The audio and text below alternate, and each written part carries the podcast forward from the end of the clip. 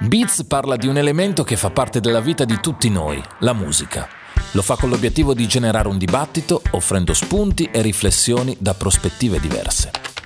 È Natale e come tutti gli anni basta guardare le classifiche settimanali della FIMI o le classifiche di una qualsiasi piattaforma di musica streaming per accorgersene perché da fine novembre più o meno inizia la ciclica risalita di Mariah Carey, sempre, ma anche Michael Bublé, la risalita degli UM, insomma artisti che nel giro di pochi giorni, mm, qualche settimana magari a volte, comunque poi si prendono le prime posizioni delle classifiche. Dopotutto, sono molte le star internazionali che nel corso degli anni hanno pubblicato dei dischi di Natale, no? Anche quelle che non sospetteremmo mai, da Bob Dylan a, a James Brown, per arrivare quest'anno per esempio a Mark Lanigan e Annie Lennox.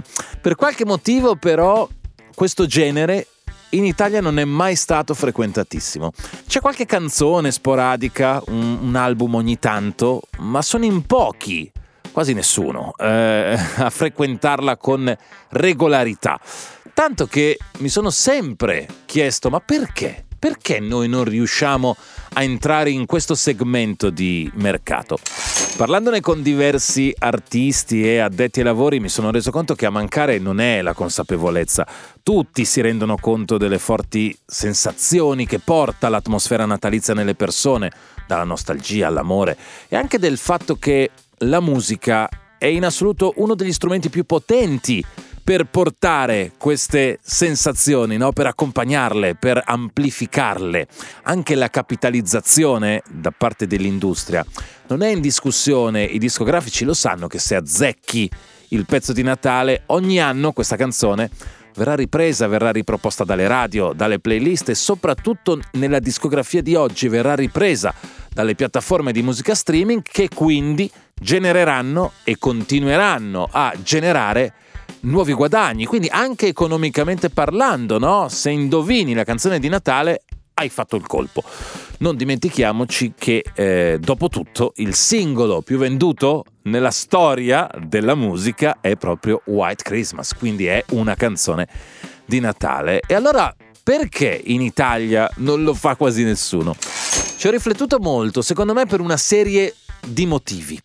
Il primo è perché nonostante sotto i post eh, dei cantanti e dei cantanti famosi si lega spesso la parola venduto nei commenti perché sei troppo commerciale, in realtà io credo che noi come italiani eh, sappiamo vendere male la nostra musica, ma mi spiego meglio, sappiamo venderla male perché siamo paradossalmente poco interessati a venderla. Vi sembrerà strano, ma io credo che i cantanti italiani facciano musica più per urgenza che non per venderla, o sicuramente lo fanno molto di più di quelli americani, dove invece, per una questione culturale, la vendita e la commercializzazione della musica e di un prodotto in generale fa più parte del loro DNA, sono paradossalmente più bravi a farlo, sono più bravi a vendere.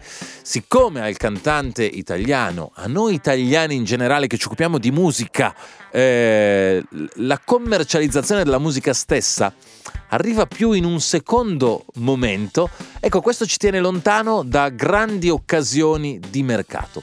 Questo credo sia un primo motivo.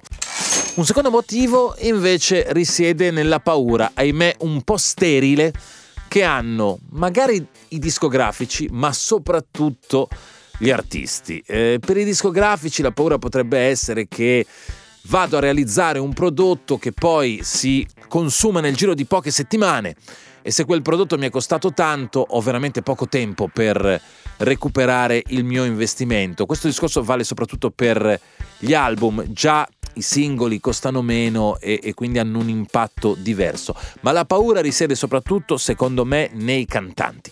I cantanti che hanno paura, hanno il timore di fare qualcosa di un po' stucchevole o hanno paura di diventare quello che fa le canzoni di Natale magari hanno anche la paura poi di eh, diventare quasi un personaggio legato al Natale e di non riuscire più a fare il resto. Mm, magari un esempio potrebbe essere di diventare Michael Bublé eh, di Natale e non riuscire a fare il resto, ma a loro ricordo che poi Michael Bublé fa molto bene anche il resto in eh, realtà. È un peccato perché questi preconcetti, tra l'altro molto in auge nel eh, nostro paese, in realtà tengono lontano da, da, questo segmento, per esempio, da questo segmento natalizio, le giovani pop star che lo vedono come una cosa da vecchi e tengono allo stesso tempo lontano anche i cantanti più consolidati per paura di scadere nella banalità, di essere visti come artisti finiti che vogliono solo vendere qualche copia in più. Credo sia un equivoco culturale questo, che però toglie una grande opportunità. Eh, all'industria della musica.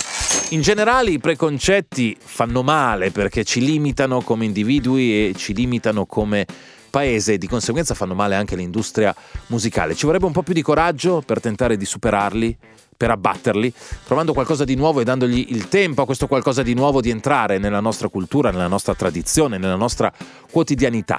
Sono convinto che se riuscissimo a fare questo atto coraggioso di superamento del preconcetto si aprirebbero molte più opportunità per, per noi stessi e per la nostra musica e non solo a Natale.